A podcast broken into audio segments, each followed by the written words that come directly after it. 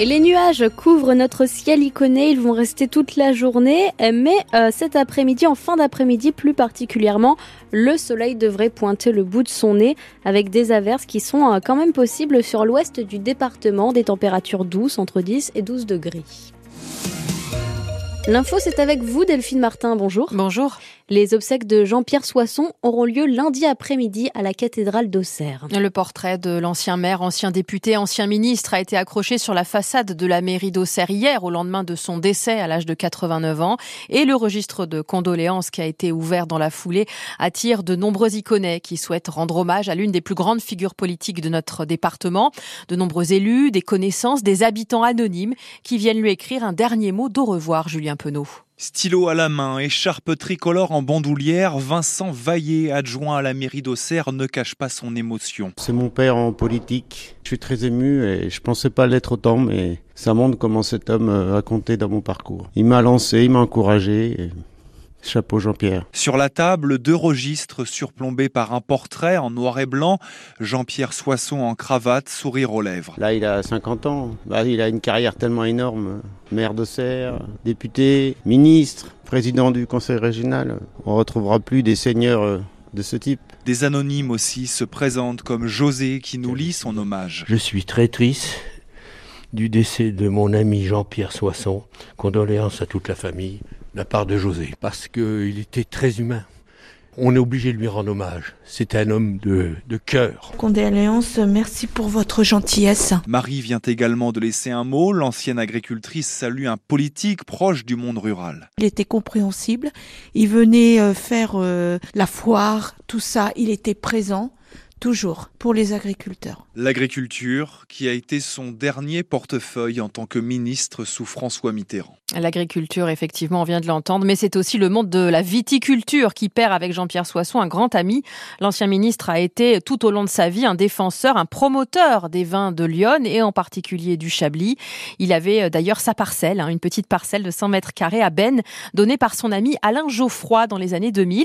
Il avait même une cuvée à son nom, la cabane à Soisson, des bouteilles qu'il venait chercher euh, chaque année au domaine. Nathalie Geoffroy, la fille du vigneron, se rappelle très bien de ces moments.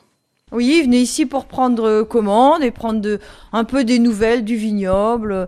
Ça, enfin, c'est quelqu'un qui a toujours euh, été assez chaleureux et avenant, donc euh, il avait une bienveillance naturelle vis-à-vis de tout le monde, que ce soit les salariés, les dirigeants.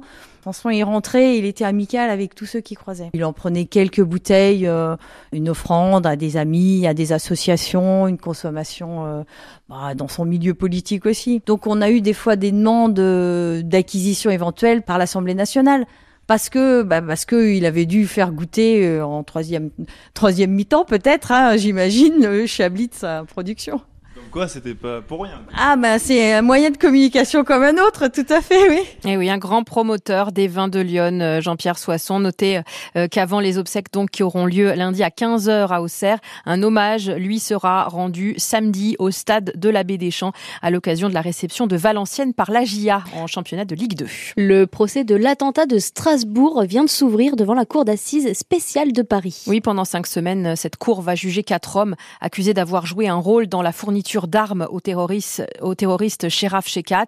en l'espace de 10 minutes, le 11 décembre 2018, cet homme a tué 5 personnes et en a blessé 11 autres en plein marché de Noël. À Auxerre, le tribunal correctionnel a condamné hier un agent communal à 6 mois de prison avec sursis pour avoir fait des propositions sexuelles à une mineure. Les faits remontent au mois de janvier sur un site de rencontre. Cet homme de 54 ans a discuté avec une mineure de 14 ans pendant plusieurs jours. La conversation a pris des tournants sexuels et il a même donné rendez-vous à l'adolescente qui était en réalité un gendarme qui travaillait sous pseudonyme. À l'audience hier, ce mari et père euh, a exprimé des regrets sans toutefois parvenir réellement à expliquer son attitude. Vous retrouvez le compte-rendu de cette audience sur notre site internet. L'actrice euh, Judith Godrèche a été entendue ce matin par la délégation aux droits des femmes du Sénat. La comédienne a demandé aux sénateurs euh, l'ouverture d'une commission d'enquête sur les violences sexistes et sexuelles dans le milieu du cinéma. Elle qui a porté plainte contre les cinéastes Benoît Jacot et Jacques Doyon pour viol sur mineur. Elle a également plaidé pour euh, qu'un référent neutre soit imposé sur les tournages quand il y a un mineur, un référent qui ne serait pas payé par la production et qui aurait une formation euh, de psychologue. Du jamais vu depuis deux ans, l'inflation repasse sous la barre des 3%, à précisément plus de 2, un peu plus de 2,9% en février. Ce sont les chiffres provisoires publiés ce matin par l'INSEE. Et pour finir ce journal, on va se prendre pour des héros de manga. Et oui, la bibliothèque des Champs Plaisants organise toute la semaine des animations en rapport avec le Japon dans le cadre du prix littéraire Sayonara. Hier, donc, c'était un atelier de doublage de manga et on constate que donner sa voix à un personnage animé, eh bien, ce n'est pas si simple, surtout quand il y a autour de vous une vingtaine de personnes qui vous regardent et qui vous écoutent, Renaud Candelier. Les deux titans capturés, c'est toi qui les as tués? Ça, c'est le doublage original du manga L'attaque des titans et voici la version de Enzo et Sylvie. Mais alors, les deux titans capturés, c'est toi qui les as tués? Va savoir. Bah, j'ai ressenti que ça demande du temps à comprendre et que c'est pas forcément facile, mais j'ai quand même bien aimé. Tout comme Sylvie qui s'est découvert une nouvelle passion. Ça, le doublage, il y a longtemps que je rêvais de faire ça. Je fais du théâtre et je sais pas, pour moi, c'est plus facile que le théâtre. J'ai super adoré. euh, Je pense que je vais continuer chez moi avec les copines. Mais pour certains, comme Constant, 10 ans, ça a été un vrai saut dans le vide. C'est mal joué de votre part, cette salle de bain n'a que le support.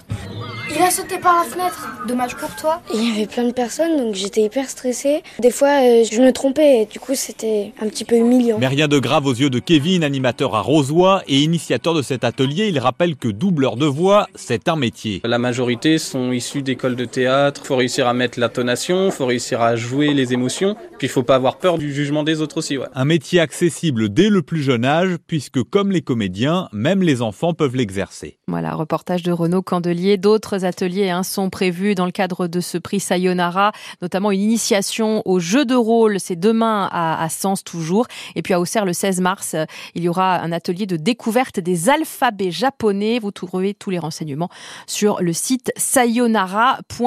Un dernier mot pour vous parler de ce boulanger iconé dans la lumière. Encore un ce soir sur M6, suite de l'émission La meilleure boulangerie de France, avec euh, donc ce soir un zoom sur l'alchimie, la boulangerie de Vermenton. C'est à partir de 18h30. Et le gagnant de cette émission sera connu euh, demain, midi 7.